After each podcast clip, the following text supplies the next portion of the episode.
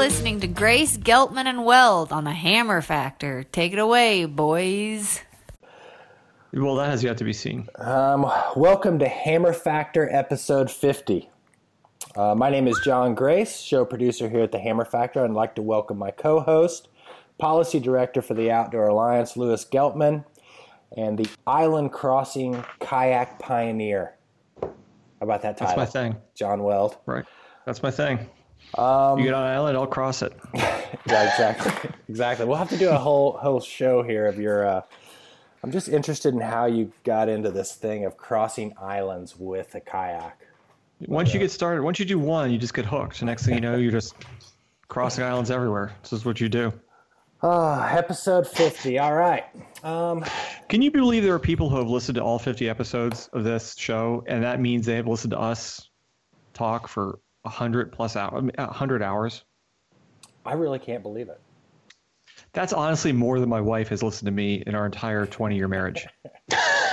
there are people out there who probably know me better than my wife. Uh, you know, and we're and we're picking up like another 50 subscribers every week. It's nuts. Um, big thanks to everybody who uh, put in a review on our iTunes page. That was really cool. Did you guys see any of those reviews? I've not. We've got some raving reviews on iTunes. Big thanks to all our listeners. Before we get into this episode, this episode of the Hammer Factor is brought to you by Four Corners River Sports in Durango, Colorado. Located on the banks of the Animas River, Four Corners has been helping customers get on the river since 1983. With a great selection of whitewater boats, gear, and accessories, we can help facilitate any of your kayaking needs. We have the ability to ship boats, boards, and gear nationwide and offer especially affordable shipping rates to Colorado, Utah, New Mexico, and parts of Wyoming. We also offer free shipping on any accessory orders over $100. In addition to a well stocked retail stores, Four Corners is home to a full service kayak school. We offer classes for paddlers of all abilities, age 6 through 100 years old. Whether you, are looking to improve your role or learn more about river running, our top notch ACA certified instructors can help you build your skills. Though this season's snowpack may be less than what we'd hoped, there's still plenty of paddling to be done in the Four Corners region. Four Corners is the last stop before the Grand Canyon, as well as many of the other desert multi days. and we are the premier sponsor of Animas River Days, one of Colorado's oldest whitewater events held on June 2nd. Here's the kicker use the promo, promo code Hammer Factor. that's all caps, Hammer hmm. Factor, 10% off your next online order. So there you go, Hammer Factor Nation. Big are you, are you guys, I, I don't want to, I hate to like, subtract from the positive nature of Four Corners. But are you guys? Have you guys heard what happened to Andy Corra's kid? I I did hear a, a, a little a little brief thing on that. Yeah, he yeah I did. Andy Corra is the guy who owns Four Corners. Is he the is he the sole owner, or is there more people involved? Do you know? I think he's the co-owner. I think it's a partnership. Okay, yeah. I, I, um, his kid his kid jumped up on a, a retaining wall and uh, and fell off this thing. It was kind of a weird situation, but he sort of fell like, I don't know, 15, 20 feet on a pavement and, you know, got a, a, I guess, I mean, a, a, traumatic brain injury, but he's been in the hospital for a while. I, I spent some time on his CaringBridge page, their CaringBridge page the other day, just sort of going through it. It looks like he's recovering, which is great. I mean, he's conscious and he's moving around and, but God, man, how scary is that? It's so scary. I mean, you know, we're all, it's crazy how thin how how thin the line is between just everything going good and everything going bad. You know. Yeah, especially I mean this past two weeks in paddling, right? Yeah. Past two weeks have been really hard here in the southeast. Um, a young man, twenty year old uh, guy, drowned Saturday on the Green River Narrows at Go Left. Um, Matthew Ray, he was an awesome kid, and I say kid, he was a man, um, but you know, to me, he was a kid, and it's hard when it's on your home river, and it's hard when it happens back to back. And I don't know. I have more to say on that in the future, but right now it's just like, man, be thankful. Look around you and be thankful, and don't just take moments for granted. Be careful, everyone. Anyway, I think um, I think Andy. I, it seems like they're doing some fundraising out there uh, for Andy's kid. Um, so if you guys are part of the community, I would take a second, take a look at it. Uh, I mean, talk about a, family who's committed to the, to the sport. That Andy Corra certainly falls into that category. Oh yeah, So- there's there's no joke there. Um, we have a packed show here today. Man, we're shooting for four hours. Today's four-hour show. this one could definitely go on a long time, but we are going to keep it under an hour, guaranteed. You think? Not happening. No way it's going to happen. But we do have, we we do have a packed show. We got a anonymous boat review guy back. Which is awesome. a lot of people have been requesting the ABRG. So ABRG is back on this show. We have Doc Rocco, um, our in-house pathologist, who is going to basically give us the lowdown on um, Lyme disease and uh, other vector-borne illnesses. If you don't know I think a, it's going to blow some minds. Uh, That's my prediction. I think I'm going to give a little teaser here. Stay tuned for this one because there is going to be some controversy. I can feel it.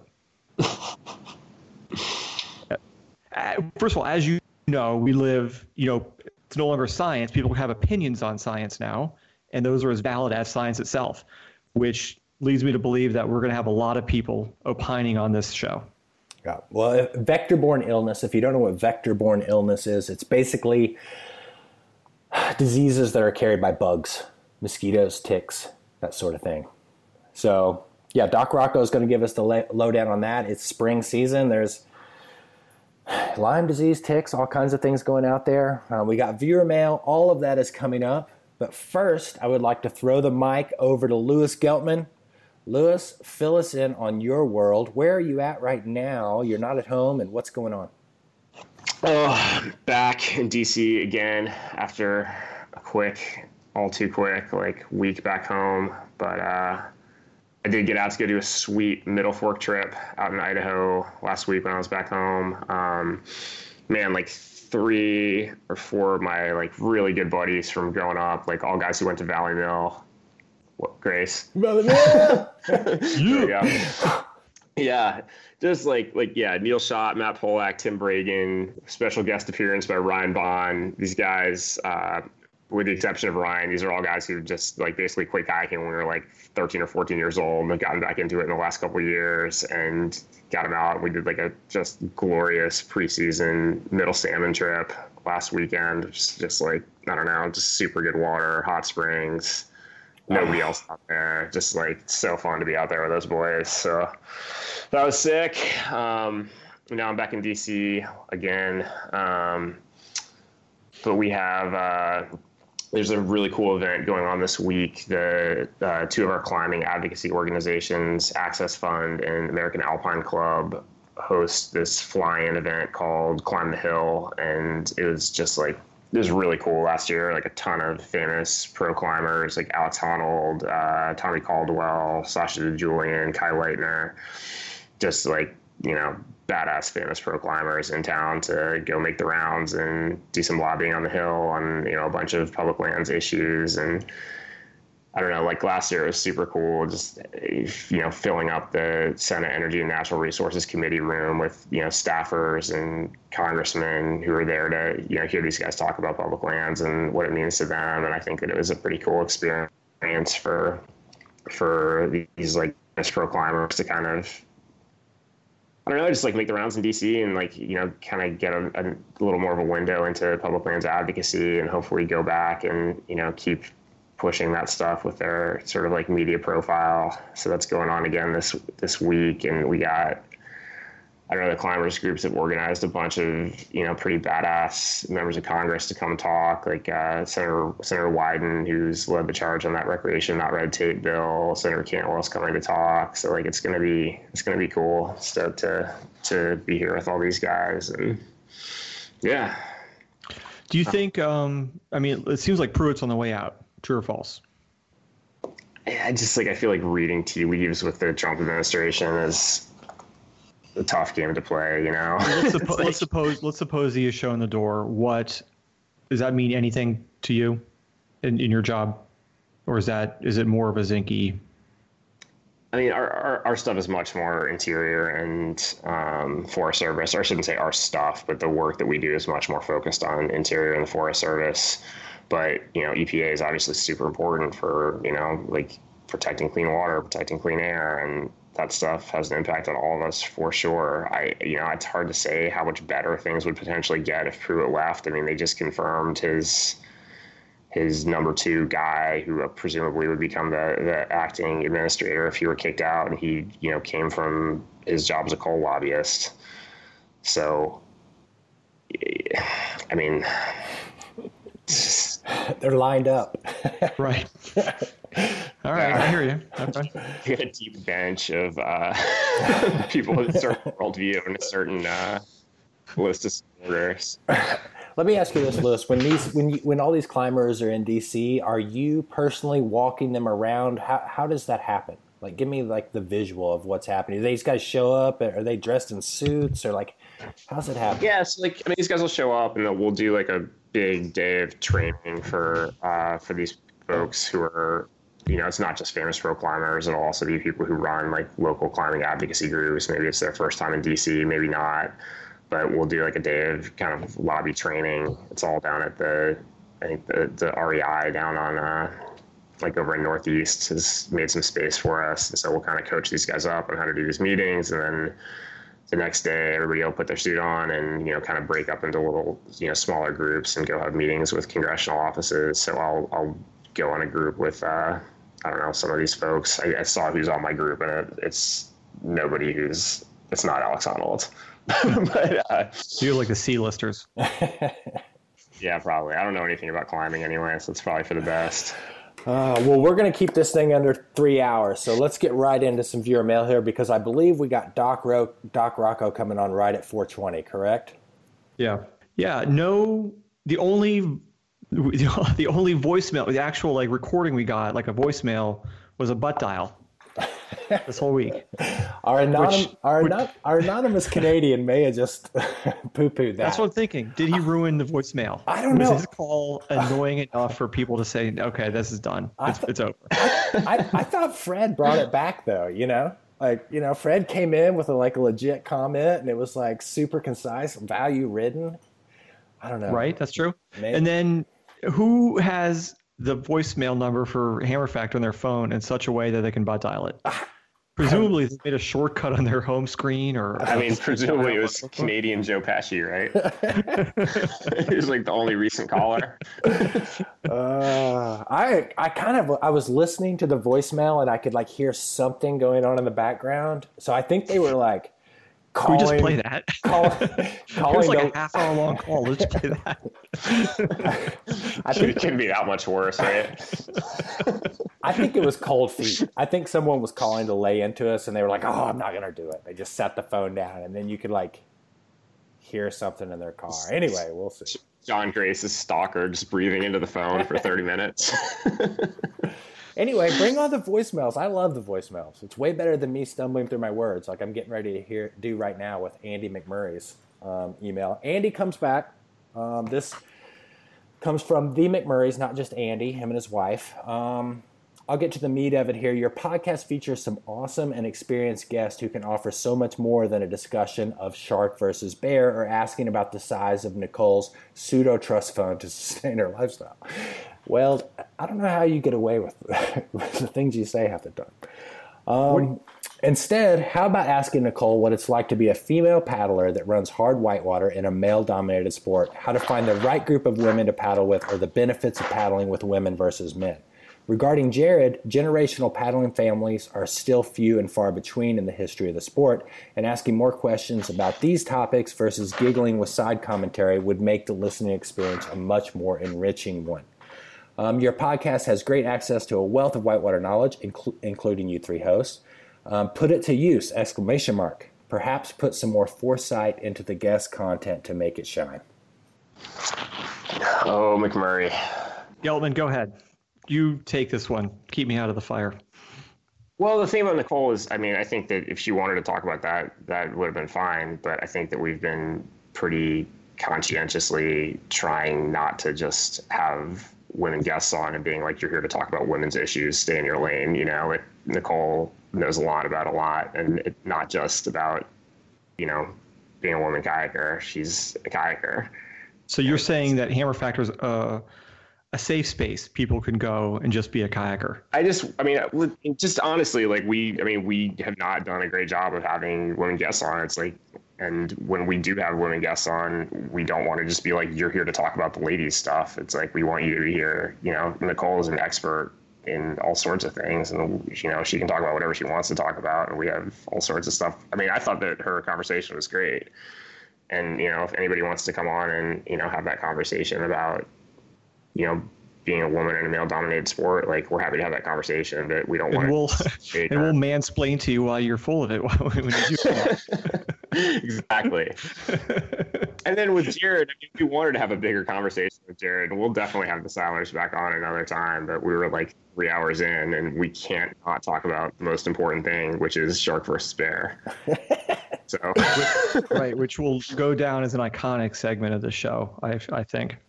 From her email, I think something we need to kind of think about a little bit is that we are so inside baseball and we take so much for granted that we know about. I think that maybe we could do a little better job of, you know, whatever. I don't know. Am I, am I about to launch on this? No, no, like no, you're you're something we want to talk about, which is Yeah.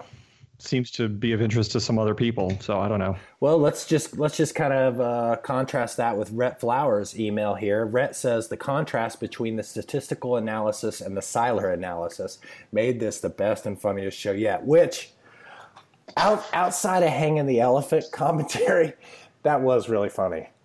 I don't know if you I don't know if you ever. I, I was definitely reduced to tears during that.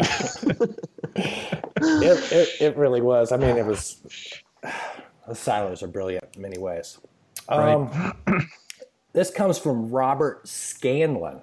It's very different finding a paddling crew if you didn't grow up paddling all your life, or if you moved to a new place and aren't as well connected in the paddling world since you're not Hammer Factor famous. Hammer Factor famous, okay?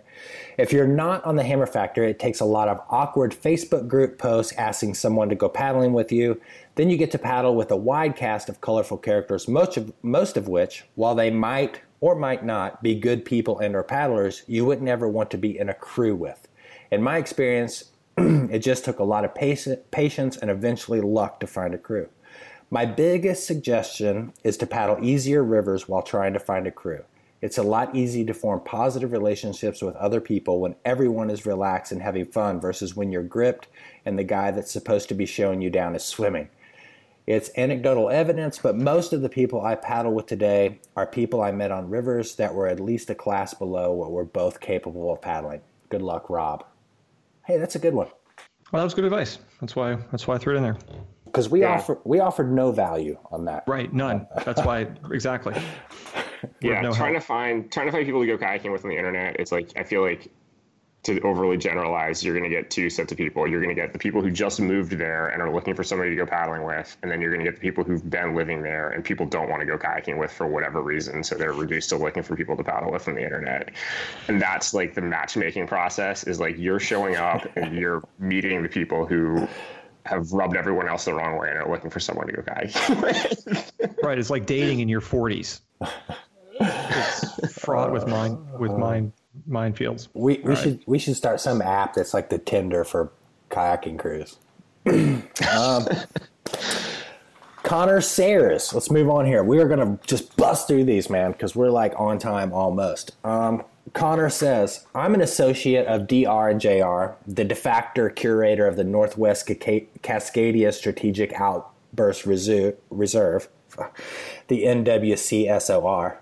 I, I had the opportunity to paddle an outburst on the GC.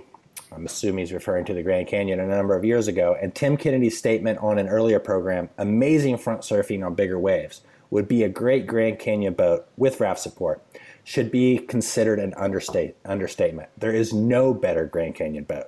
The Dagger Outburst, especially when paired with a handmade wooden paddle of optimal length and offset, is a big water weapon of mass destruction.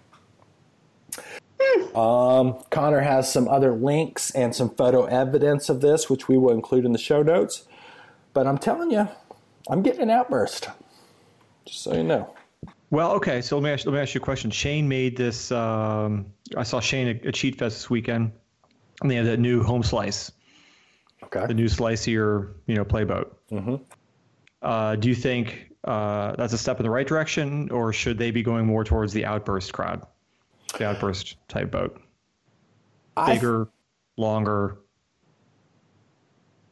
faster? Well, I think that like a Brap is kind of in that ballpark. Maybe a small brap. I keep beating Shane up about this. I want a longer brap. I want a longer Brap too, You want an outburst. That's what you want. That's what you're describing. but I want a little more rocker in the Brap's front. better, or yeah. I know. I'm, just, I'm, I'm not saying exactly the outburst, but I'm saying that that type of boat. I think a 10 foot brap would be the bee's knees. Yeah, like I'm all about the home slice, and I love all of this stuff. But when are we going to get a family of Braps? Like I, the horse is dead, but I'm going to keep kicking it. The thing is, here's the thing for me, right? Is I don't want, I don't, I don't really want three boats. I want two boats. You know what I mean? What? I just don't want to deal with it. I want, I want like a, How the hell, a how the hell are you going to get by with two boats? Yeah, that's all a right, good all right. question. Wait, wait, wait, wait. Let's back up here. So you, I mean, okay, I do have more than two boats, but like, What's your two-boat I think- quiver? I- uh, let me just put it this way. so I you're going to attain which? I What's think your attainment most boat? normal Gonna, boaters out there want two boats. They want a creek boat, and then they want a fun river running boat. You're, you're pushing things in the wrong direction, man. This it's like if you do that, bro. then you're just you're making every boat suck because Yeah. yeah, two I, boats is not I agree with Lewis on this 100. percent All right, all right. It's- Let me back You need up. like seven or eight boats. Yeah, exactly. I'll take seven or eight different size Braps. You know. anyway, You need like at minimum you need a modern longboat, a creek boat, a brap lake boat, maybe a playboat. No. Listen, want- all I all I need here's what I need. Here's here's here's the boats I need. I need a creek boat, a good creek boat. I need a brap or something like the brap. I don't want anything shorter. I don't want anything more playful. I don't want a playboat. Not into it. And and a boat for retaining, which for me is a full length downriver boat. You don't That's- ever. You don't. Yeah, that's fine. But then, like, I don't know. Like, if you look at the Potomac, you need a slalom boat for sure. And like, once you get out west, you need a. I mean, dude, even in the southeast, everybody needs a longboat, man. Just for like cruising, you need a longboat. I, I think that everybody needs. I think your statement is flawed, Weld, in that people you, people can only afford a couple of boats, but they want and need, I don't know, six or eight for sure. It's just my opinion. I mean, you need a couple of old school boats. You need like some outbursts. You need some like I don't like I, I paddled the green for a while and I it just was it just was boring after a while. It just reminded me of boats I paddled for 30 years getting up to this point. You know what I mean? I don't it just wasn't that interesting. But you're going to want to wanna go go back to it fast. at some point. If I want to go fast, I got my DR boat, you know. But then if I want to paddle the Upper Yough, I'll paddle the Brap. That's all. That's, Yeah, that's but you need it for like I don't know, like for doing like a Toto white salmon where you just want to like crush out 20 miles, or like doing a like Over- middle fork salmon self support. Overnighter on the Grand, exactly. All right, that's the thing. You see, I don't. Rand, you need to see right. kayak. I, I'm not exposed to that kind of whitewater yet, but maybe if that day ever comes, uh, I will reconsider my position. This is a rabbit hole we're not getting out of. Let's All move right, on. Yeah, yeah. Let's, let's move on. Um, Dave Gardner. Hey, Hammer Factor crew. Thanks for making a great podcast. I think episode 49 was the best episode yet. The bear versus shark debate was eye opening. Maybe I missed the episode and you guys already discussed this, but it seems like it's starting to become a problem, especially on rivers in the West. Pack rafts. In my opinion, they are even worse than subs. It seems a lot of people paddle them often. they don't want to take the time to actually learn to kayak and are choosing to become pack rafters. There is no reason someone should paddle a pack raft when you can drive to the put in and take out of a run, and they seem especially ridiculous on roadside roads, such as the Lochsa in Idaho. I've seen them on social media as self supporting the Grand Canyon. It seems to me the only time they are acceptable in whitewater is when paddled by an already competent kayaker on easy whitewater that requires a 10 plus hike to or from the put in or takeout. Again, these are my very opinionated thoughts on the subject. I would love to hear what you guys have to say about it. I'm sure it might ruffle some feathers. Keep up the great work, Dave Gardner. Hmm. What do you think of that, boys? I'm revising my earlier statement. I just need a creek boat, a brap, and a pack raft. That's it. I mean, I want to do a whole. I want to get a pack rafter on the show. I've never been pack rafting. I don't get it. I mean, I, I don't. I just don't understand where I'd use one. I'm not. I haven't fully formed a poo poo in my mind yet, but I just don't know where I would want one. Like the Middle Kings, I mean, you wouldn't do the Middle Kings of Packraft. no, no, no, no. But if you were going to do some like for your island hopping obsession, you don't think a packraft would be a good tool to get that done? No. Dude, I could. anyway, Yeah, or like maybe if you're going somewhere where like the whitewater isn't the point, it's just like crossing a big landscape. I mean, I guess I agree that it seems silly to me if you're just paddling a pack raft for the sake of paddling a pack raft, but maybe those guys are all out training for some savage mission. I don't know. Right. I've like I've never seen anybody just paddling a pack raft. yeah, I want to get a pack raft. If you're a pack rafter, you're into pack rafting, you want to come on here and defend pack rafting. I just like saying pack rafting. I'm not sure why, but if you're a pack rafter and you want to talk about guy. pack rafting, I know a couple guys we could have come on. I've never seen a pack raft in the wild. To me, it'd be like seeing like Sasquatch or something. Yeah, like I a don't. blurry and, and, like that's how it You should be, right? It's like if you have a pack raft, that's where you should be. You should be like you should be in Sasquatch country. Right, you'd have to like zoom in, like magnify like 40 times. It'd be like a grainy silhouette of something that may or may not be a pack raft. Yeah, we're done here. Yeah. All right, Lewis, get your All guy. Get your guy. Let's talk pack rafting. Um, our our first and only. Come on and talk pack rafting. He's a pack rafting enthusiast. Who's that? I missed that. Colburn. He's done some some cool stuff out in like Montana. He's he's into it.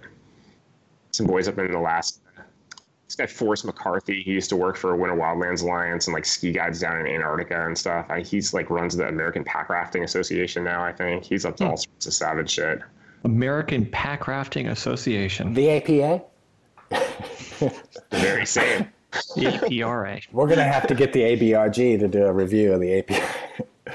anyway, um, Hammer Factor athlete Noah Weaver, um, longtime listener. It looks like. If you don't know Noah, Noah is a uh, And you don't know Noah, and Yeah. we're kind of ruining it.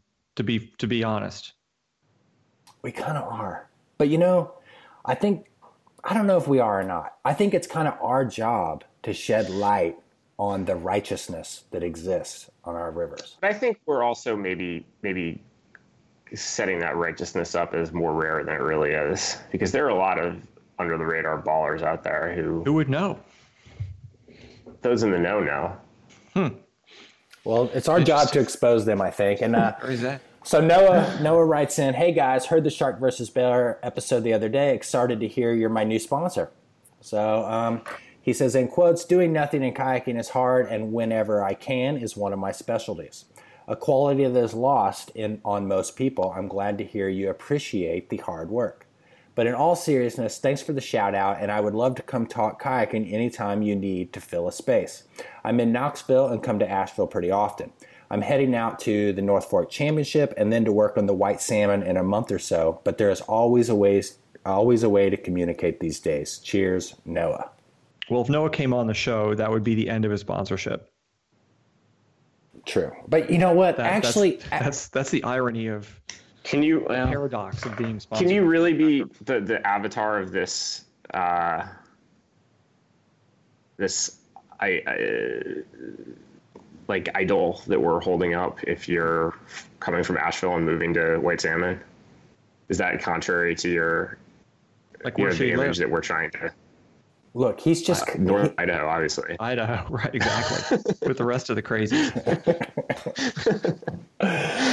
Uh, he's, he's just coming to just coming out there to get savage. But anyway, I think that we can talk about that because it's not him talking about himself. It's us shedding light on him. So I think it's legit. Noah, Noah will be on the show. Noah, I'll reach out to you sooner than later. Later. Should we break and do Doc Rocco and finish up the rest of these emails? Oh, man, this is a really good one about the fluid dynamics and the classes I know, I of know, boats. I know. It's great. That's why I wanted to. I was thinking we should break. Okay, let's get Doc Rocco on the phone. to come back. Can I, let's we'll come back to these emails. I definitely want to get to these.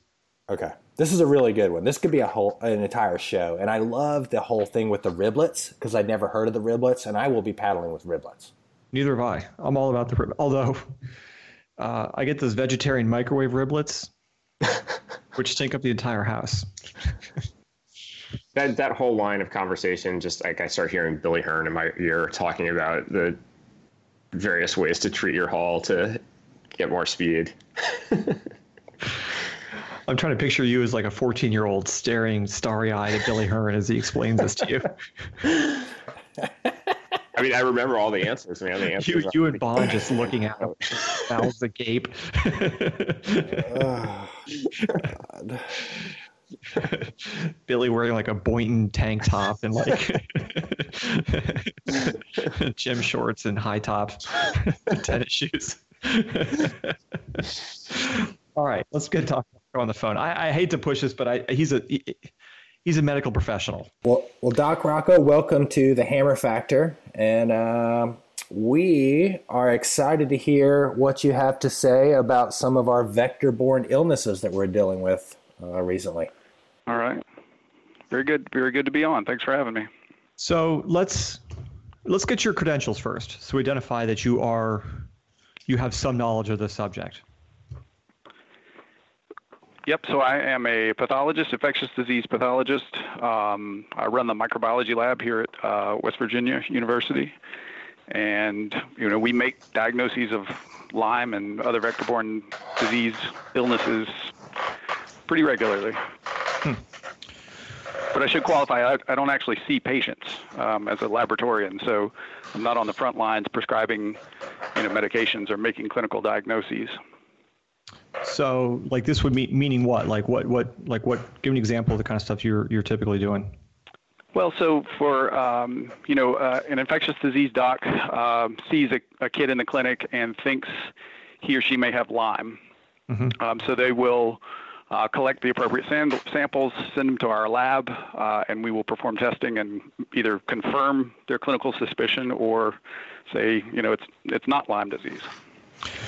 So you've been on the show before talking about a whole you know wide array of odd diseases. I mean, you see more than just Lyme. Obviously, you see all sorts of odd stuff. Yeah, I mean, we see a lot of common stuff um, and some some odd stuff every now and again. Right. So, and Rock has been on the show before. He he's actually lives down the street from me, and uh, I, always we, you find his job to be endlessly interesting. But so this is how this this this segment got started. I we were talking. This is a while ago, maybe six months ago or something. I was talking with him, and I was like, we need to get a Lyme's vaccine because I'm under the impression, you know, at the time that, you know, I knew a few people, certainly I have a guy in mind who lives in our area who got Lyme's disease and could not get rid of it, you know, and he, he called it chronic Lyme's disease.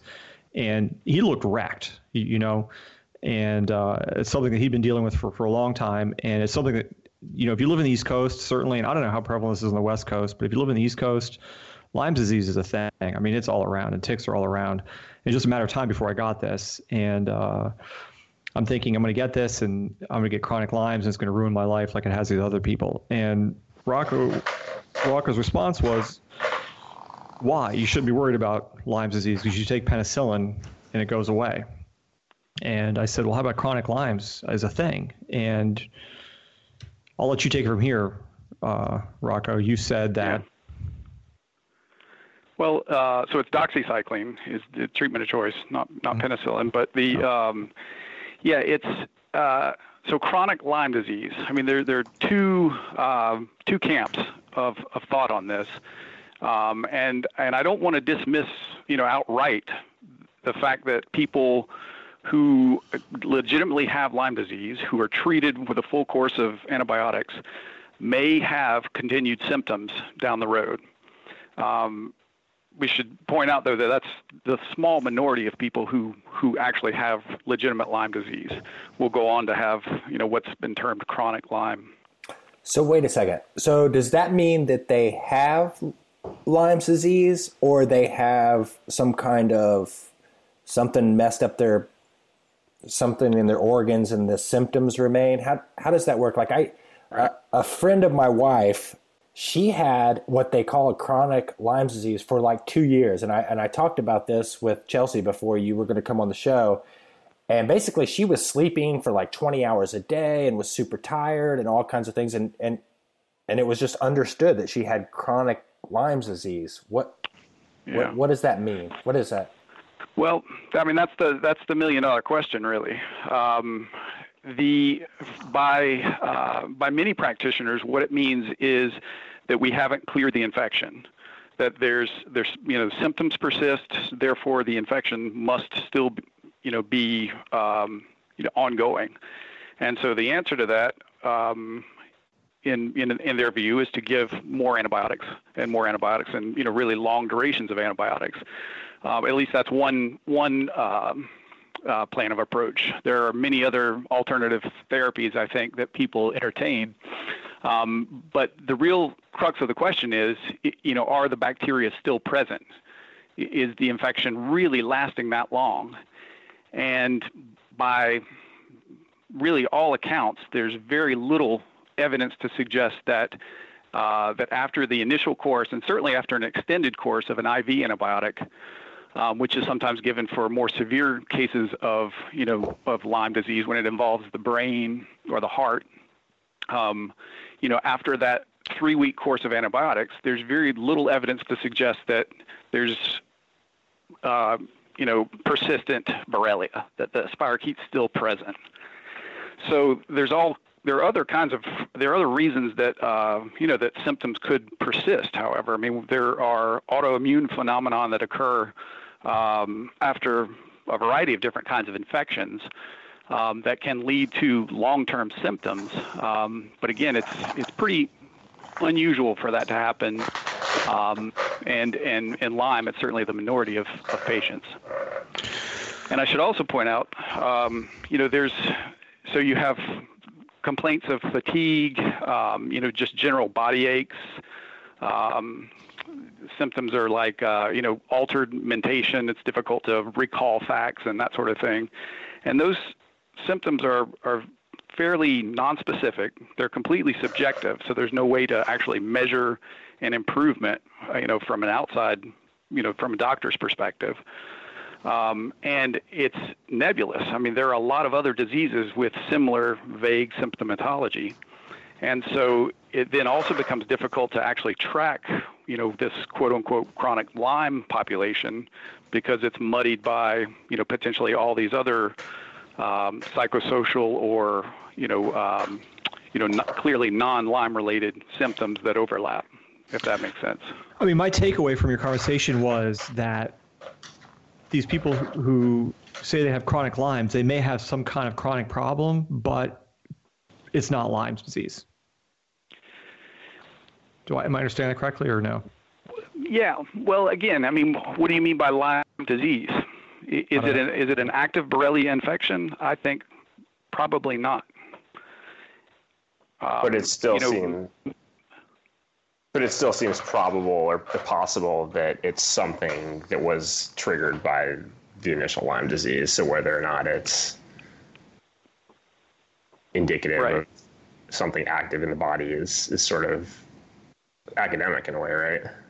Yeah, well, uh, yeah. I mean, it's it's uh, certainly something that's you know continued continuing to be investigated, um, and for the people who suffer from it, you know, if it is clearly linked to a prior infection, um, obviously it's you know of practical importance. Um, but I I just think that there's a lot of momentum behind this idea that I had a tick bite, and you know, two years later, I'm still not feeling like I used to and I think it's kind of a stretch to to to pin everything on um, uh, you know on the original on Lyme disease.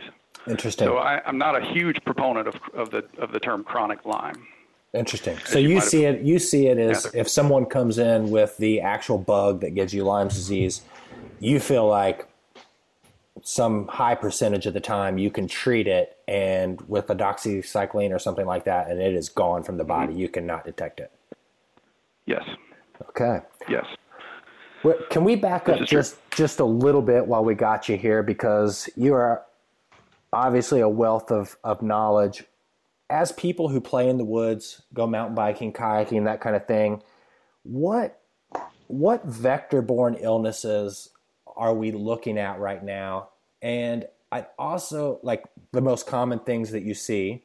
What are the worst things you see? And then finally, seen some articles lately that there's a big increase in these cases.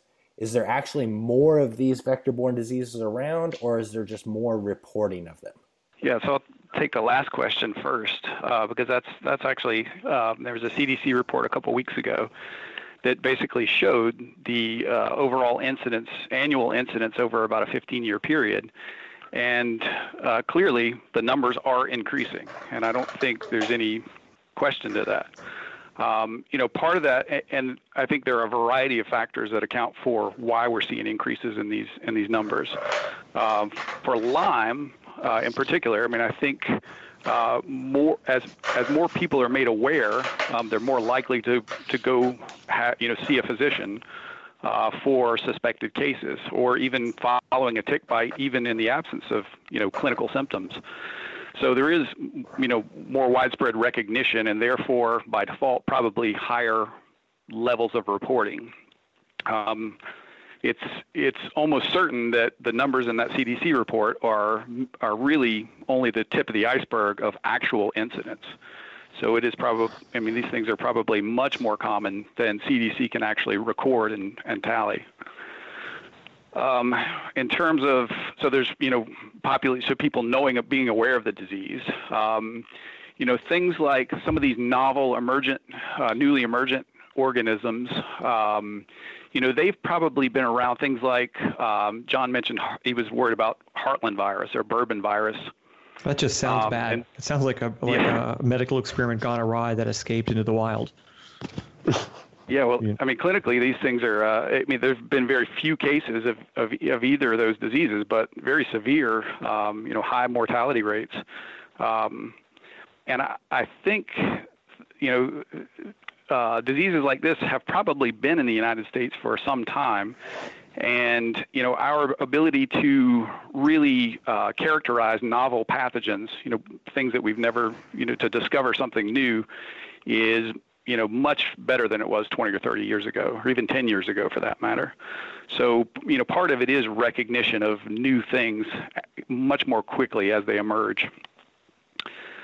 Uh, and then obviously, I mean, uh, you know, climate surely plays a, a, a factor. It's maybe not the single uh, most primary, you know, single primary reason, but um, but certainly is contributory to vector populations, right? So temperature and and humidity will, you know, factor into the, the number of mosquitoes that are available to transmit certain viruses. So, yeah. So we're talking ticks and and mosquitoes. These are the these are the things that are transmitting these diseases, right? Mm-hmm. And we're seeing more and more of these these these diseases emerge. What I mean, what kind of things should we, as people are on the outdoors a lot, what kind of things should we be looking out for? You know, what are the, as John was asking, what are the, what are the real problems out there? Um, well, just in terms of numbers, um, I mean, looking at the looking at what's most common. I mean, that's what you're going to see. That's what you're going to most likely be exposed to. Um, so, I mean, Lyme. Um, it sort of depends on where you are, uh, because obviously the the the prevalence of of the causative organism and therefore the disease incidence is going to be uh, you know variable in different places in the country. So you mentioned the Pacific, you know, California and the Pacific Northwest. Um, you know, there are a variety of factors that lead to less, um, you know, a lower incidence of Lyme in those regions. But, you know, I think Lyme is certainly something that, um, you know, you should be aware of. And obviously, um, you know, tick checks at the end of every day is probably a prudent uh, step for anybody who's trouncing through the woods.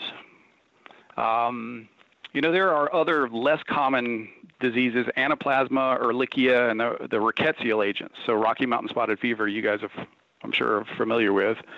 Um, you know, it's not a very common disease, but you know, going back to the last conversation we had on on the last episode, I mean, I think you just need to be aware of um, you know the risk, and you know if you have headaches and a rash, um, or you're feeling crummy, and you know you could have been exposed to ticks, then don't ignore it. You know that's the I think the main talking point here. So let's circle back to Lyme for a second because I, I know this is I feel like this is kind of a uh, you know a hot topic of discussion at least you know outdoorsy people on the East Coast what I mean, what should we make of this of chronic Lyme's and people, you know, the the, the diagnosis thereof? Is this something that we are we're, we're clouding, you know, we're, we're clouding possible treatments for this by misdiagnosing as, as Lyme disease, or I mean, what, what, what do you think our takeaway should, from this should be? Yeah, well, that's a that's a great question because if there's there's really there, there's two two layers to this. Mm-hmm. So there are the people who have bona fide Lyme disease, you know, mm-hmm. who meet testing criteria and are treated. Mm-hmm. And again, most of those, you know, have no untoward consequences. They recover and are perfectly healthy. Mm-hmm. Um, uh, a small subset may go on to have continuous symptoms. Mm-hmm. Um, but then there's a whole nother group who may probably never had Lyme to begin with, or at least didn't meet um, the strict testing definition of a laboratory confirmed case. Mm-hmm. And that gets to the, you know, a, a, major problem with Lyme and really many of these vector borne pathogens. Mm-hmm. And that is that we, you know, unlike a, a strep infection or a staph infection, where we detect, you know, the laboratory detects the organism from the patient. Mm-hmm. We recover it and we say, yes, you have this infection. Mm-hmm. Uh, for these groups of organisms, oftentimes we are not able to detect the pathogen itself. And so we look for um, a measure of the person's immune response having reacted to that particular pathogen. And so the problem then becomes that you know somebody may have an antibody response, an immune response to an organism, but it's not really the the same organism. Um, but it can potentially cross-react in our laboratory tests, and so you know people will um, misinterpret laboratory results oftentimes and say, well, you know, it doesn't meet the strict criteria for Lyme positivity, but you know, there are a few, there's at least partial reactivity, and so we're going to call that positive, and that's problematic. Um, what do you say to people who who have been sick with Lyme's for years, or or or you know that's you know they're they're they're saying they've been sick with Lyme for years. What do you say to them? And they keep seeking treatment for Lyme's disease. Do you think they're they're chasing this chasing a, a this this problem down the wrong way, or what's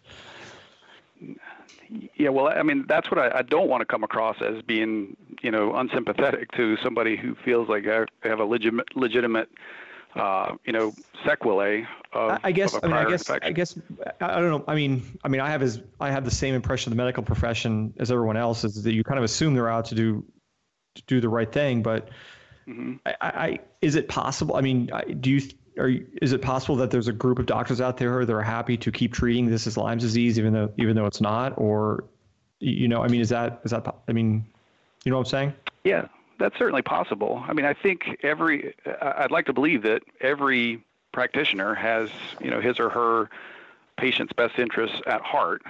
Mm-hmm. And certainly there are plenty of anecdotal stories of you know various therapies having a positive impact on a particular patient. Mm-hmm. And you know if that's the case, if if you know then that's a success story, irrespective of you know how it worked or why it worked. Um, and so I think, you know, there is a lot of that, certainly. Um, but, you know, on the flip side, I think, you know, and I'm a microbiologist, you know, an infectious disease person, and so some of the autoimmune things or the, the non-infectious complications I can't really speak directly to. Mm-hmm. But what I can tell you is that um, when, you know, antibiotics are used for, for long, extended you know treatment courses. Mm-hmm. You're talking weeks, months, even years. Mm-hmm. Um, there are serious uh, drawbacks or downsides to to that. Um, you know, aside from you know promoting antibiotic resistance for bacteria that live in us, in us and on us. Uh, there can be direct impacts of having, you know, a, a catheter for that amount of time directly into your into your into your veins, and, um, you know, there have been many reports of patients uh, being hospitalized due to complications of that, ther- that type of therapy, uh, mm-hmm. uh, even deaths related to it. So it's not all bells and whistles. Do, do people ever just get over Lyme's disease without any medication? Can you just like kick it like a cold? Yeah, huh. That's a good question. Uh, you know, probably so, but I I'm complete. I'm speculating, and but the reason I say probably is because, you know, many people will have been exposed and not develop symptoms, uh, not certainly not seek uh, medical care and, and not get antibiotics. Um, but uh, but I don't know. That's pure speculation. Uh, it's, there... it's similar to syphilis, right? I mean, the organism itself is a cousin of the organism that causes syphilis, and that's generally not something that we think of as um, you know self-limited. If somebody doesn't undergo therapy with that spirochete, they're they're not gonna they're not gonna you know cure it themselves. So, uh, is there a problem with not treating Lyme's? Like if you're you're sick with Lyme's for years and don't get treatment, does that create another set of complications? You know, long time, long duration, yeah. untreated Lyme's disease. Does it get worse and worse yeah. and worse and really screw you up? Right. So the the natural history of the disease um, was really, I mean, that led to its discovery. Actually, was you know people being naturally infected and not being treated during the early, you know, bullseye rash uh, phase. Mm-hmm. Um, and so yes, uh, I mean the organism is inoculated by the tick. It spreads, you know, locally through the skin, mm-hmm. but once it um, reaches the bloodstream, it kind of goes all over. And certainly the the secondary phase of disease, where um, you know a small proportion of patients will have infection in their heart, um, and it can actually cause what's called a, a heart block. So you get uh, basically desequencing of your right side and left side, your atria and your ventricles, and you can die of cardiac arrhythmia. Um, you know, it can go to the it has definitely does go to the CNS, to the brain, and the layers surrounding the brain, and that can cause pretty severe disease if left untreated. So, yeah, you, it's not. I mean, it's not something you want to you want to try to fight on your own for sure. Man, scary, scary stuff. Well, you teased this as chronic well, Lyme's disease isn't a real thing, and I'm I more know. terrified than ever. Well, I, well, listen, I have to get some clickbait at the beginning of the show. not to get people engaged. Uh, so as a takeaway, so I, I, guess what you're saying is, by and large, that if we're outside and we should do tick checks, and if we start getting the symptoms you would normally associate with this kind of thing, rashes or this bullseye ring or aches and pains, we should go and get tested. Yep. And the test and fever. I mean, fever for any reason that you can't explain, and particularly if it lasts a day or two right? And so, in and and you should and the treatment for this is relatively straightforward, and for a vast majority of people, it should work without any problem at all. That's correct. Does DEET fend off ticks? Oh yeah, I know that one. All right. What was it? Oh yeah, does DEET? Yeah, I I don't know if there's I don't know my acaricides that well. I think I think it does. I'm going to say it does. All right. So that's a small sum. So Doc, I think I think last show I asked you this, but was was Lyme's disease created by the government on an island off the coast of Connecticut? Mm. Yeah. Thank you for bringing that up, John.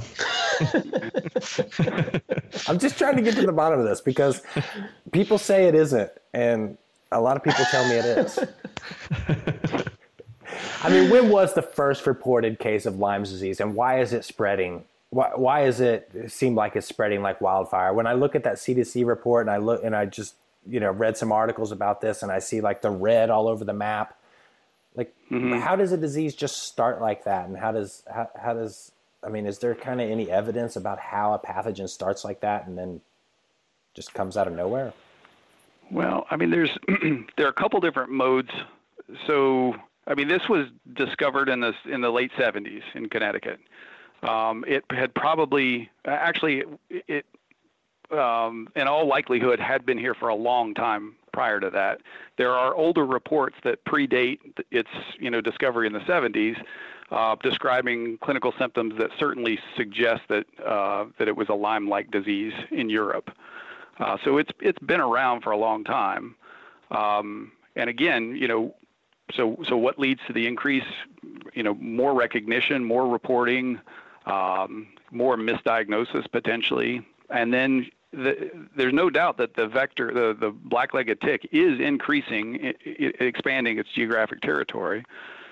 Um, but there's so many factors that go into tick-borne diseases in particular that it's really hard to put your finger on one, you know, one reason that we're seeing this elevated uh, incidence.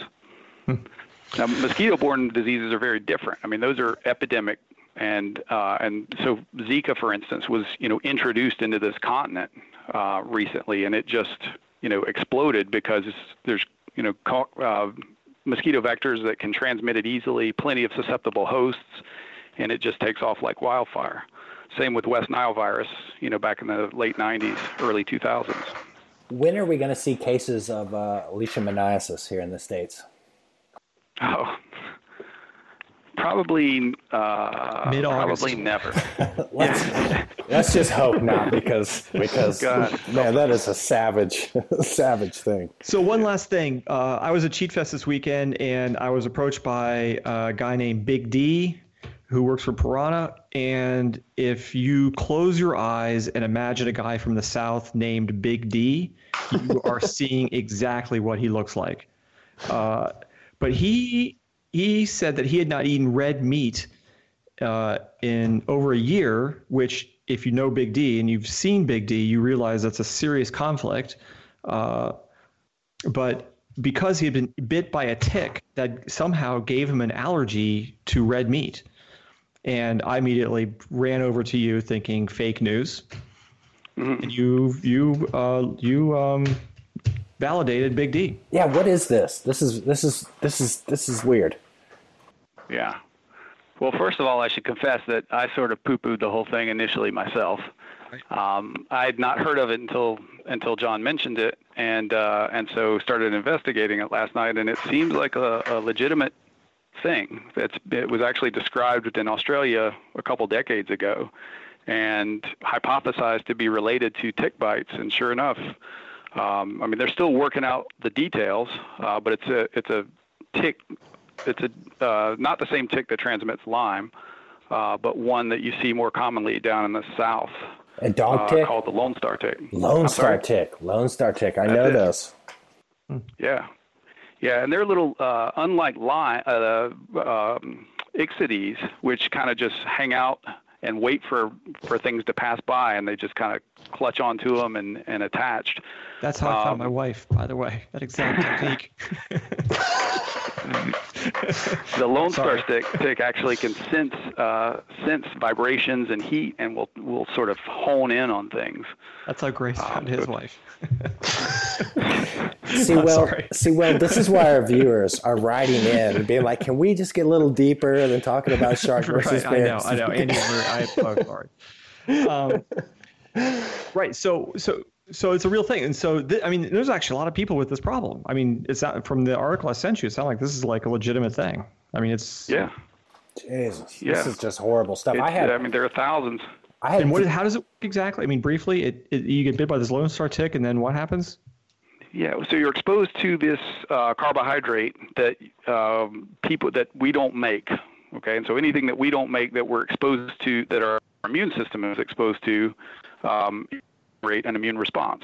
Mm-hmm. And you know, I think what they're still trying to work out is whether it's coming from the tick, you know, the saliva in the tick, uh, potentially an organism hosted by the, you know, the the tick is carrying, or possibly from a prior uh, blood meal. Although to me that seems unlikely, but but they're still trying to figure out where the uh, exposure, you know, the source exposure is coming from. But essentially, I mean, you're exposed to it. Your immune system um, sees it as abnormal, mounts a, a, very particular type of immune response that, um, you know, upon re-exposure, um, you know, you, it leads to anaphylaxis. This, you know, systemic uh, flushing and rash and potentially airway disturbances. Hmm. Yeah. I may just stay inside. real quick, real quick, Doc. Before we before we let you go, um, the other day I was doing some trail work and I did some bushwhacking between trails rather than walk around. I did like a cut through up the side of the hill, and I ended up with three ticks, and they got me kind of like in my crotch area, and uh, I pulled them all off but there was like a little bump where one was. Now I've been monitoring it. There's no rash or anything, but like like how do you know if you did pro like how do you like I know the ring of the of the disease and whatever, but how do I know I'm I'm all in the clear? Like I'm not sick, I don't have any rash or anything there, but like there's a there's still like a bump. Like what like at what point do I need to go to the doctor? Like and this is uh, for me and for our listeners out there, like how do you how do you know if you've gotten something from a tick or is Yeah. I- well, uh, you you don't is the short answer. I mean, you you sort of have to just uh, watch and wait. Um, now you you want to make sure when you p- the the I mean, did you examine the ticks once you'd pulled them out and you made sure that you got all the mouth parts? man, I just plucked them out, I was kind of freaked out, Or- just kind of acted like it didn't You didn't get the mouth Yeah. parts, did you? I got the mouth parts. I I'm, I thought I did. You know, like I was super. I was into it, but I don't know if I got the mouth parts. I really don't. I just know Yeah. there's one little bump, and it's like a tiny bump. Doesn't hurt or anything like that, but it's mm-hmm. definitely got me a little freaked out, especially after this conversation. I bet the tick was a little freaked out too. I'm really trying to get to the answer. Like, how, like, like, how do we know if we're if I'm infected? What am I looking for? Like, Well, it, it depends on what the tick is and what it could potentially transmit because, you know, Rocky Mountain spotted fever and Ehrlichia and Lyme are very, very different illnesses, um, which would present very differently. So you, you really, you really don't know. Um, there are, there's, you know, a, we won't have to go into this, but there's a, a mound of literature on prophylaxis, on, you know, whether you should, after a tick bite, receive antibiotics to prevent an infection.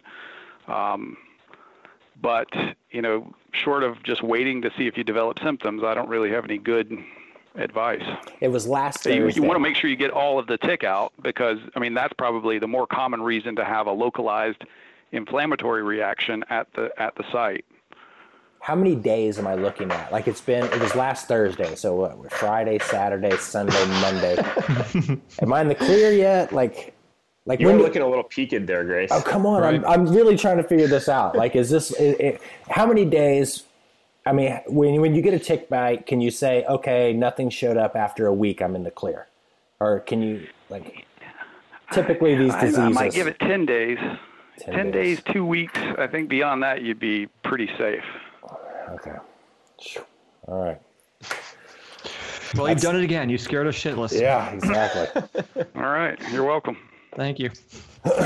All right. Well, thank you for coming on the Hammer Yeah. Factor, Thanks, Dr. Rocco. Sure thing, guys. Seriously, idea. I know you're a Talk to you busy man. That's Take care. awesome. I mean, I know that's a little like not cool to talk about, but I'm like seriously a little worried about I'm this just- bump. I'm just laughing at John Grace, anxiously staring at his crotch and wondering if something's gone awry. It's like, you get some like, flashbacks to college or something there, Grace. Chelsea, Chelsea, come look at this. Is this look infected?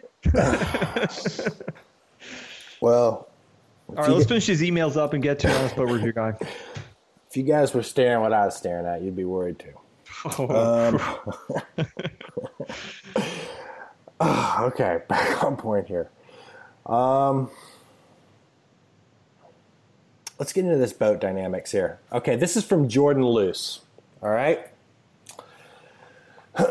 um, Jordan says, "What up, Hammer Factor?" I'll get right to the meat of this. Uh, he says to give a brief beef. Uh, to give a brief background on me, my education is in chemical engineering, in which we take a lot of fluid dynamics classes, so I can sound like I know what I'm talking about. My idea for building a faster whitewater boat comes from thinking of local versus global architecture. I thought this was interesting. Um, to go back a second, this was in discussion of last um, our last episode where we talked, we broke down. Um, we had Kenny Unser on, our in-house statistician, to talk about everything green race and speed and progression and that kind of thing. Um, he says the greatest example I can think of to demonstrate what I'm talking about is with the golf ball. When someone wanted to make a golf ball go further, they didn't change the spherical shape of the ball, global architecture. They changed the surface of the ball to be dimpled surface rather than the flat surface, local architecture. If we take this thinking and apply it to kayaking, we have a ton of changes in global architecture. Edge variations, rocker profile, overall boat shape, but very little architecture. He has some links here Um, he talks about the dimple idea that works on boats um, and the different forces and flow types at play. This will all be in the show notes. Um, the dimple idea is just one. I think there are several other local architectures, including riblets, which I had never heard about until I read this article. Um, which this is something you can just stick on the bottom of your boat rather than carving it in or making a new mold that would uh, decrease times as well. Um, links to a story from Epic Kayaks. Um, one last, okay, and this is super interesting. I want to throw this over to you. And then he finishes with one last question. If your only choice to be on the water forever were creature crafting, supping, or riverboarding, which would you choose? Or would you never go back to the water? Stay east of Jordan. So let's answer that one first. I mean, that's like saying, would you, if you could take a, a, a nothing but a sled to a ski resort, would you continue to go to the ski resort, or you just call it call it a day? I'd keep going. You'd take the sled, I'd take my SUP. Geltman. Uh, you seem completely stymied by this question.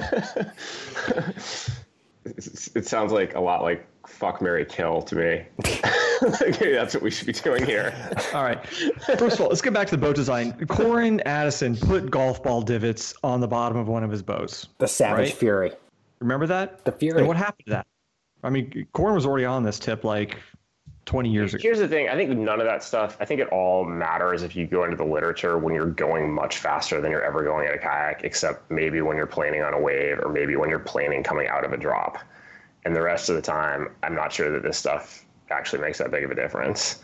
But I'm sure it would make a difference if you just like sanded the shit out of your boat and took all the little burrs off from like every scratch. But like to me, beyond that, it's like the low hanging fruit here is like it's like just build a composite boat. It's like you don't need anything that came from like the Department of Defense or like like some crazy 3M product that you have to like. I mean, you don't.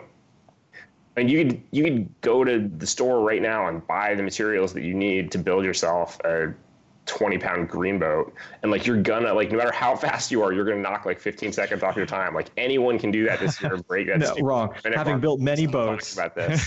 Having built many boats, all you would do is waste about three hundred dollars and get a huge glob of resin in your hair that would be cut out of your head, and then that would be the end of that, and you'd have a, a huge mess in your yard.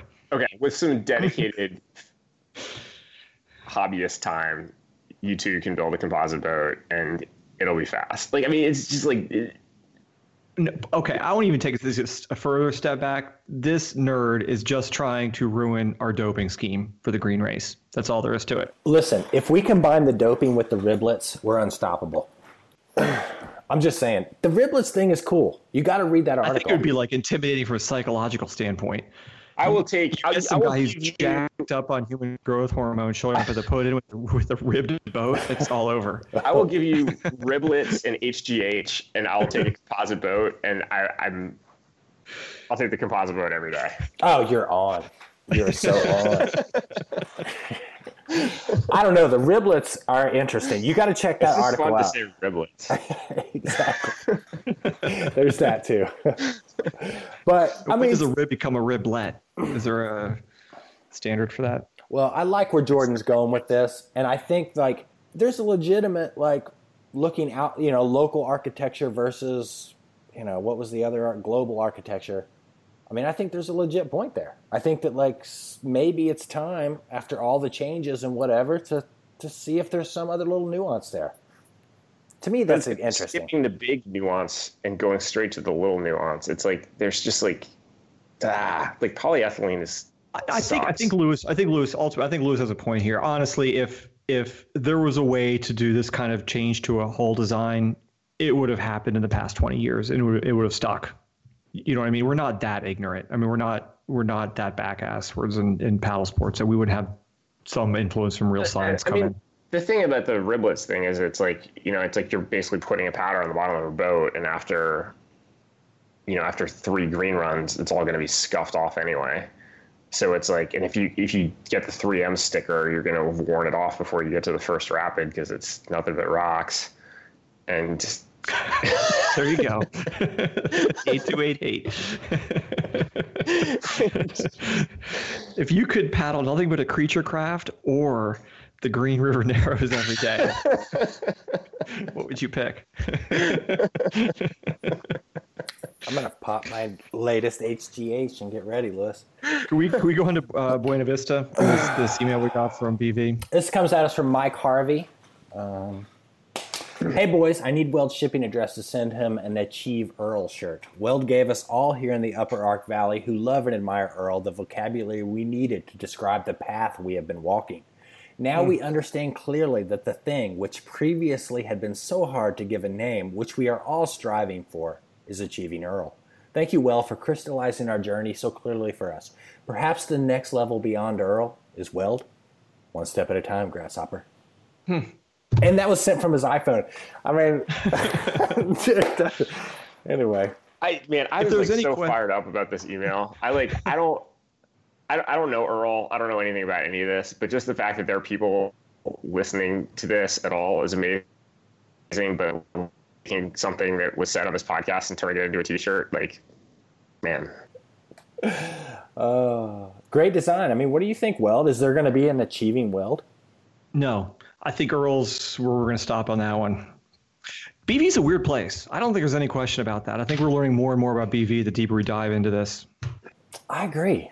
You know, I There's a oh, whole, yeah. I mean, there's a whole. There's Earl, but then there's a dialectical force to Earl. I've studied this. I've I studied this at length, and the dialectical force is Selby. It's not an evil force. It's like the anti-Earl. So there's like, and they're right there on top of each other. Like it's like the Yeah, yin it's like and the yin yang. yang. Exactly. And then Earl is now working for Selby. Right?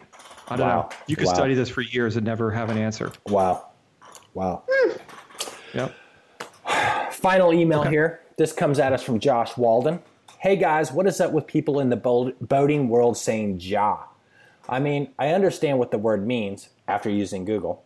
A lot of times people will put it in front of another word and that makes sense, like Jah bless. But then it seems like they start using it out of context, like Jah rapids, Jah waterfall, and it doesn't make any sense. I don't know why it annoys me. I guess it's because I'm getting older. Who knows? Well, let's bring on Max Blackburn. Who better to ask a Jah question than Max Blackburn? Now, why, now, now, give us a little background here on why Max is the guy for this. Well, okay. First of all, he may have been our worst guest ever, but we've had numerous calls for his return so he could seek redemption. we've had way worse guests than Max. Yeah. Oh, yeah? Max may have like saved that show, to be honest. I laughed way. I measure the quality of the guests by how much laughing we're doing. All right. Okay. um, but also, Max lives in the. I mean, he is in the epicenter of the the job the the Jah movement. Wouldn't you say? Jah Columbia River Gorge, Right.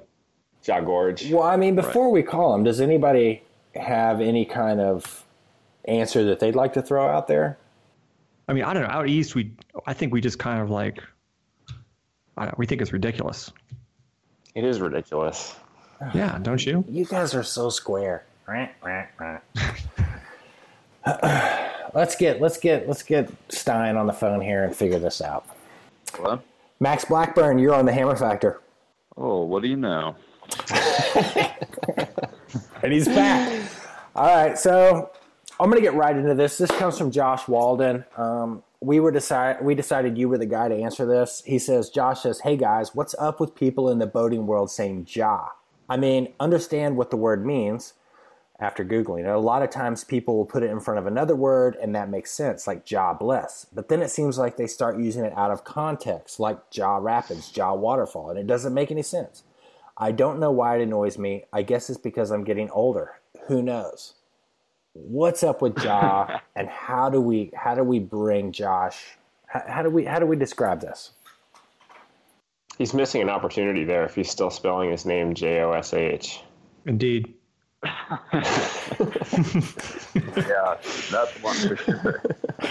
um, you know, I'm a little surprised that you guys would have outsourced this to uh, um, to an outside correspondent, given that, at least in my opinion, I think you probably trace the use of the word Jah in the kayaking community back to the T-Dub crew and the early LVMs.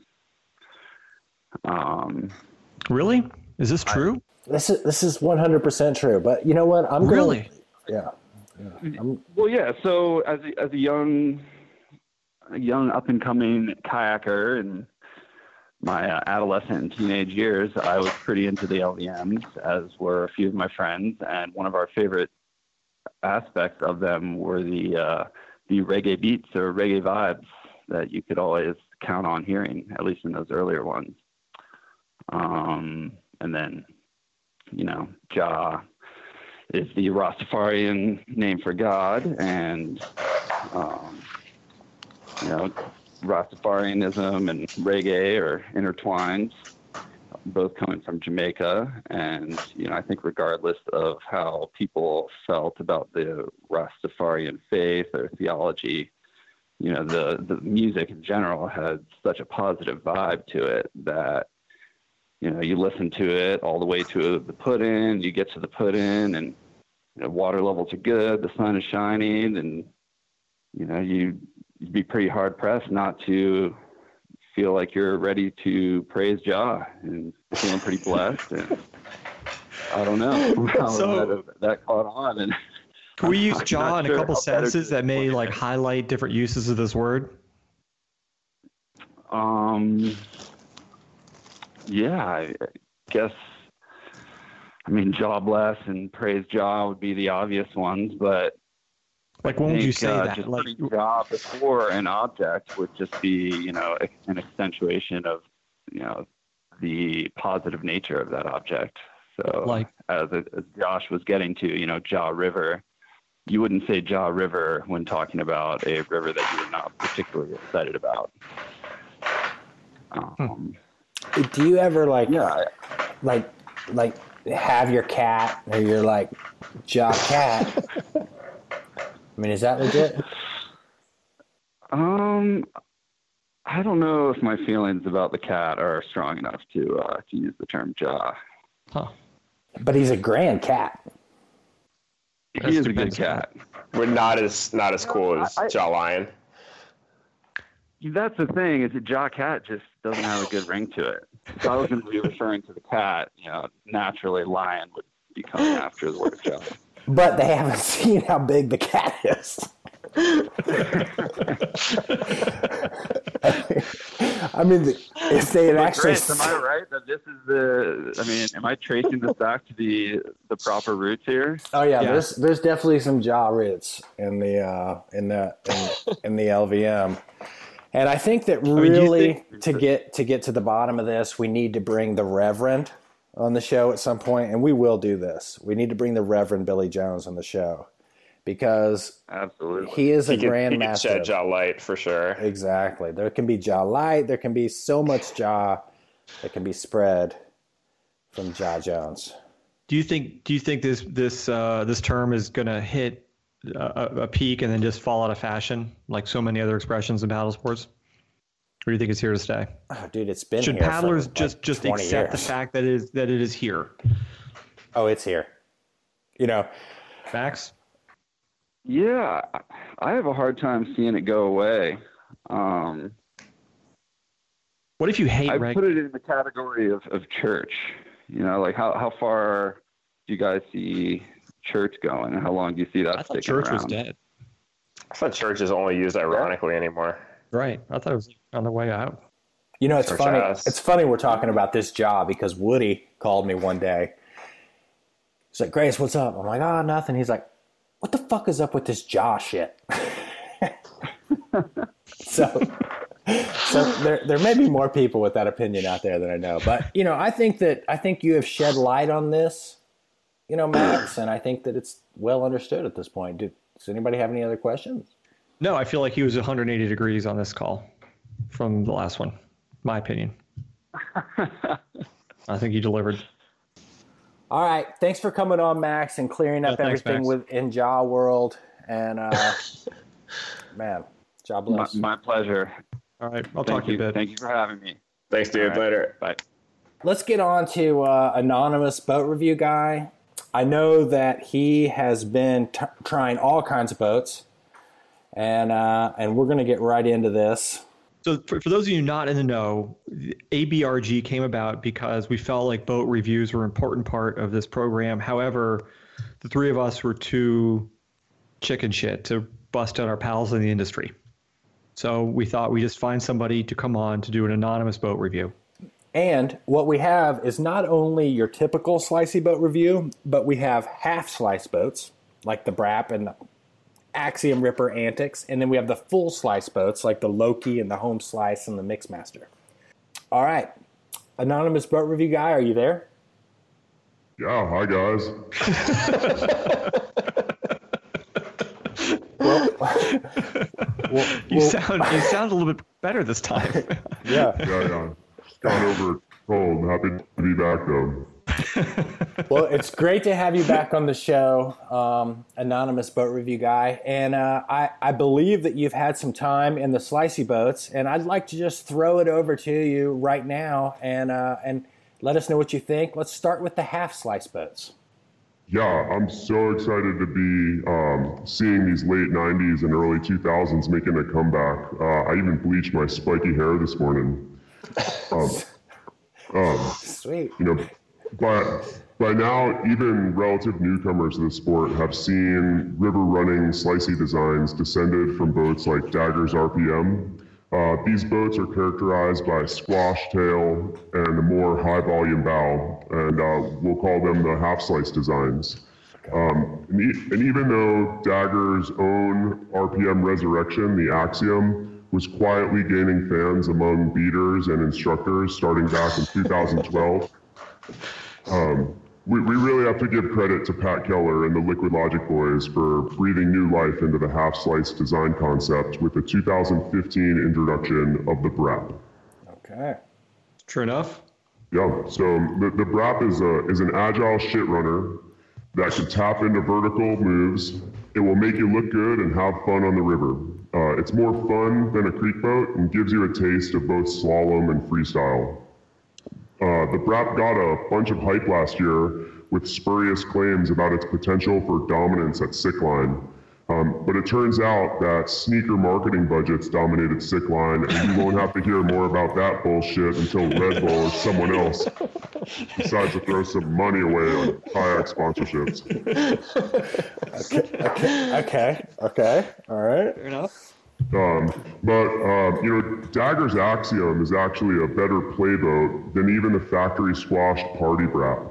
Um, within the half slice category, the Axiom might be the best choice to spice up your local Class 3 4 run, but it's more of a beater pleaser that doesn't belong in the Class 5 realm. Mm-hmm. Um, and, and that, that leaves a lot of room between the Brap and the Axiom for a boat that can both handle rapids and throw down. Uh, Pyranha's Ripper really fills that gap nicely. It surfs great, it squirts easily and vertically, it's fun and solid in rapids. It's definitely my number one choice among the modern slicey river runners. Okay, where does the antics fit into your equation? Um, well, Pyranha killed it with the Ripper. Jackson's awkward attempt just doesn't cut it. They compromise the fun out of this boat. The Antics is a mediocre river runner and a laborious dud in the vertical realm. It's slow, it's bloated, and just generally paddles like an anvil. okay, so if if you had to rate the Brap, Axiom, Ripper, and Antics one, two, three, and four, give us give us your rundown. I, think it's going to come down to your style. A, a, good summary would be that the Ripper is the best all around. The Brap is going to be a better choice for shit runners, while the Axiom is the best playboat of the bunch. The Jackson Antics just isn't worthy of consideration. But I would say before you buy a half slice boat, definitely demo. Between models and sizing, there's a lot of nuance. There are some very visible differences in the shapes of the various ripper sizes, the BRAP offers that factory squash party BRAP, and with four sizes of Axiom, I'd recommend sizing down to really tap its squirting potential. Okay. Let me ask you before we get into the full slicey boats here, um, anonymous boat review guy. How do you feel about um, only being one size BRAP and the Ripper having three sizes? Do you feel like this has added to the credibility of the Ripper? I, I think that the Ripper is really attacking the market, and uh, it's a it's a great boat. I think that it offers more for more people, um, and it's um, it's going to be a better surfer. It's got that great um, great hull, and I, I think it's going to be a real hit.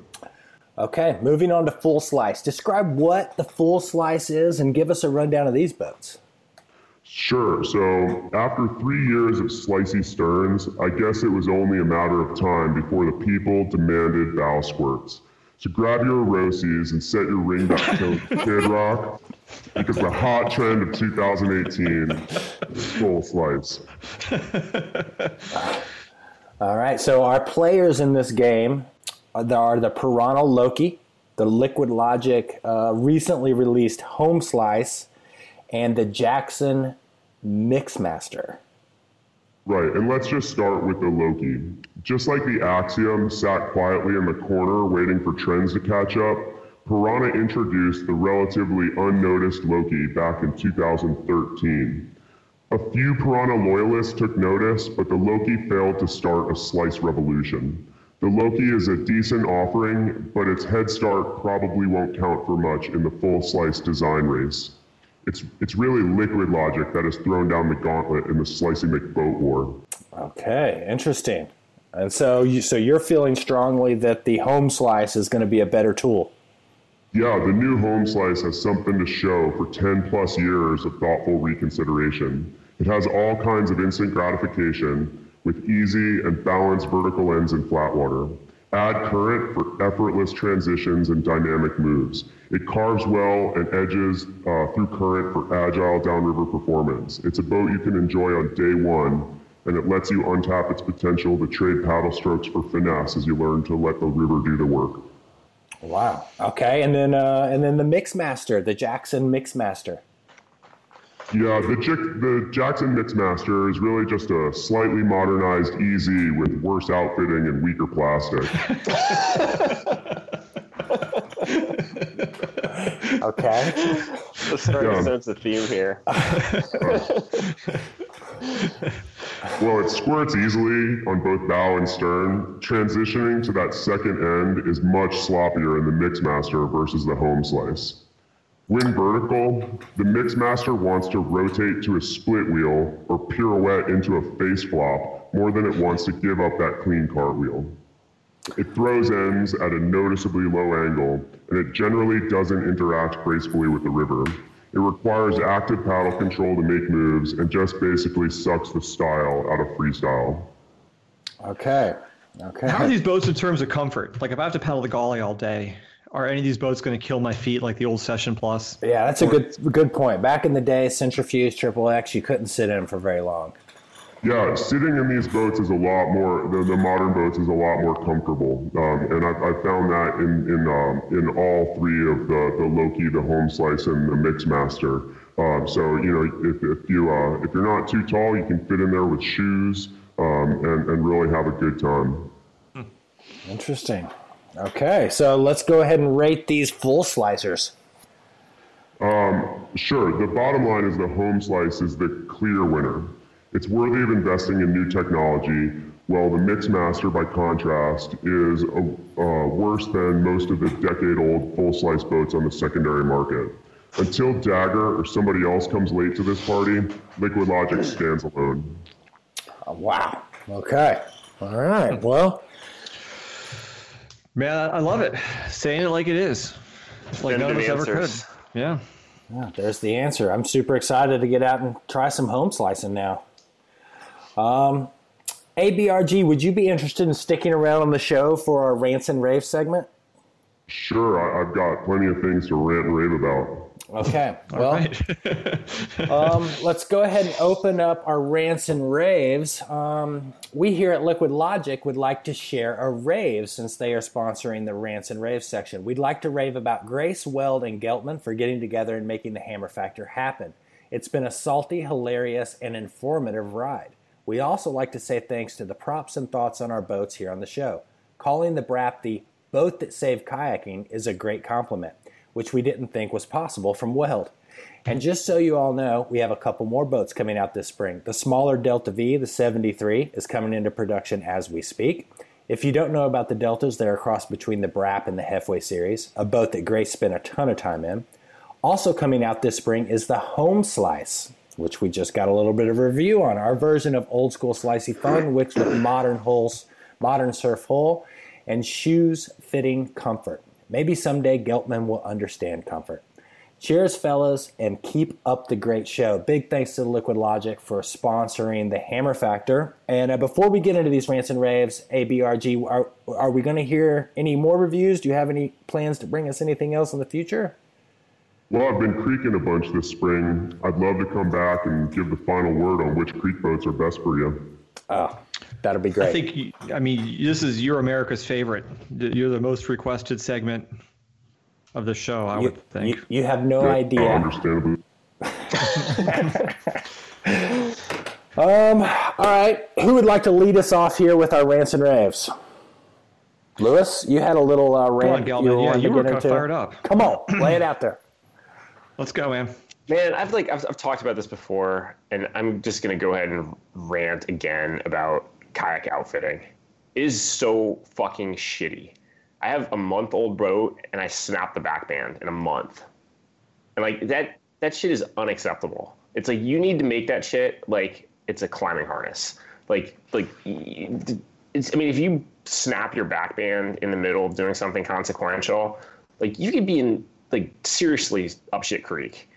And like I know the guys who are designing these boats and building these boats, they're shit runners and like they know what's up. And there's no fucking excuse for putting a back band in a boat using shitty flat webbing that's gonna snap in a month. It's like just patently unacceptable. And I I mean, there's a lot of other things that are like uh, comfort versus performance or whatever. And I'm, I obviously have a lot of opinions about that stuff, but like, like this is a legitimate safety issue, and it's a shitty place to cheap out on your kayak. Like, use some fucking tubular webbing. That's what I got. Damn, I Good love it. one. Good one. That was that was that was a good one. And I agree That's with that. true. Did you Yeah. cra- did you crash or something, Lewis? Or or did it No. was it just normal paddling? I was just like getting out of my boat and like pushing back on the back band as I was getting out of the boat, and it snapped. So we were talking about this before the show, and this is I don't know, this is doesn't really address what you're talking about, but I will say, you know, IR makes a lot of backbands for people, and we have, you know, we have to um, engineer the backbands to break before the boat will break. Because a lot of times, you know, we'll we'll we'll we'll do an OEM backband for a company, and we'll have to test their seat and stuff, and see when it's the seat's going to tear. And we don't want the seat to get ruined or the boat hole, the bolt hole to pull through the, the, the plastic in the top of the boat. And so we'll actually engineer the backband to snap before that. Do you have a? I mean, do you have a, a, a number in mind for like what you consider to be the minimum strength for the whole operation?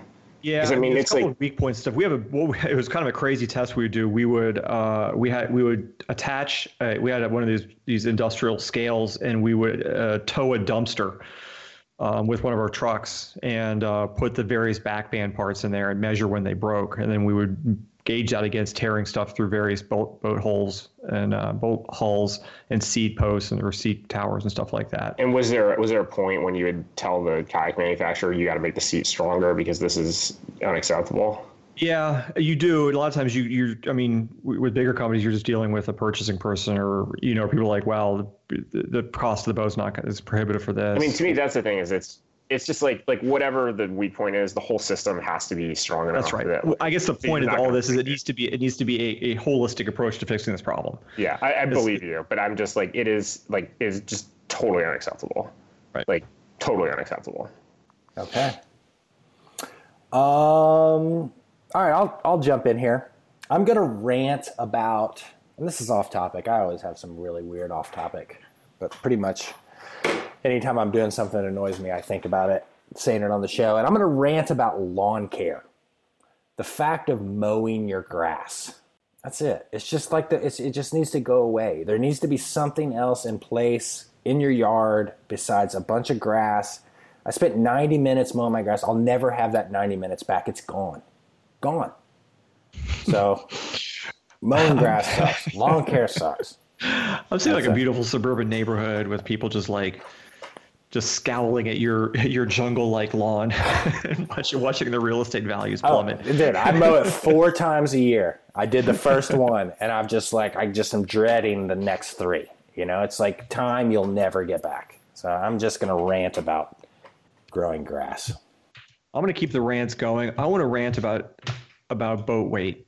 I I I've broken one boat in my life, and that was 30 years ago, right? I'm just one of those people. I I I just don't. I'm not hard on boats. I'd love to get a boat that weighs 30 pounds. Could someone just please make me a rotomolded boat that weighs 30 pounds? Is that so hard? I'll put a, a, a composite, you know, shell underneath it to keep the rigidity of the hull, like under the seat. Come on. Shane, help me out, man. I like Help it. me out, brother. All right. Boat review guy, you want to go ahead and Would close you this trade? down? Would you trade a reduced warranty for that? Well, Hell yeah. I've never warranted a boat. I've never had a first of all- boat last. Well, not never, but since I moved to the Northwest, I don't think I've ever had a boat last longer than eight months. I Rivers are pretty shallow, you're saying? Or what's the problem, you think? It's manky out there. Manky, right? it's like rivers got formed about two years ago. This blasted a channel know- through some mountains and the water started flowing through it and boom. But the the thing is, the boats. I mean, it, it is sharp rock out there, but it's they don't break on the cuts. They just break from getting flexed under the hull over and over and over again, like in the same way that you break a credit card. You know, like I think that's like a common misconception that people see a used boat with a deep scratch in it, and they're like, "Oh, that's gonna crack," but it's never the scratch, and that whatever breaks. It's the it's just the repeated flexing of the hull. You know. Hey, I know I've got some lightweight boats, and I mean, you know, I'm sure people in the industry would, you know, refute me on this, but like they seem to last just as long as a production weight boat. Right. Could we could could a customer go to a store and and order a liquid logic boat that comes in at 20, you know, 20 or 30 pounds, 28 pounds to 32 pounds in special delivery, I mean, just taking off six, eight pounds is so rad. right? Composites, dude. I'm telling you. I don't have the money for composites. All right, shut us down, ABRG. What do you got? All right, well, Mother's Day is coming up, and I could definitely rave about your mom. Uh, um, but uh, but uh, but I'd rather rave about uh, river moms in general. Um, I poach a lot of shuttles, and there is nothing like poaching a ride with a mom of young children.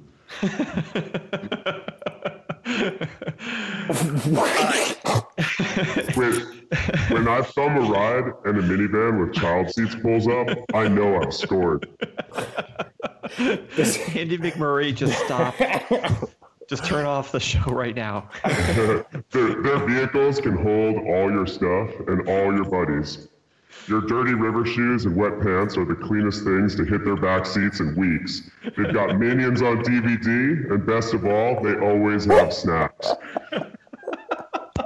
If we got more moms out there paddling, I wouldn't have to share the backseat of a Tacoma with four stinky dudes ever again. Happy Mother's Day to all the moms out there running shit and running my shuttles. Ah, All right. Oh God. Well, I'll see you next week, guys.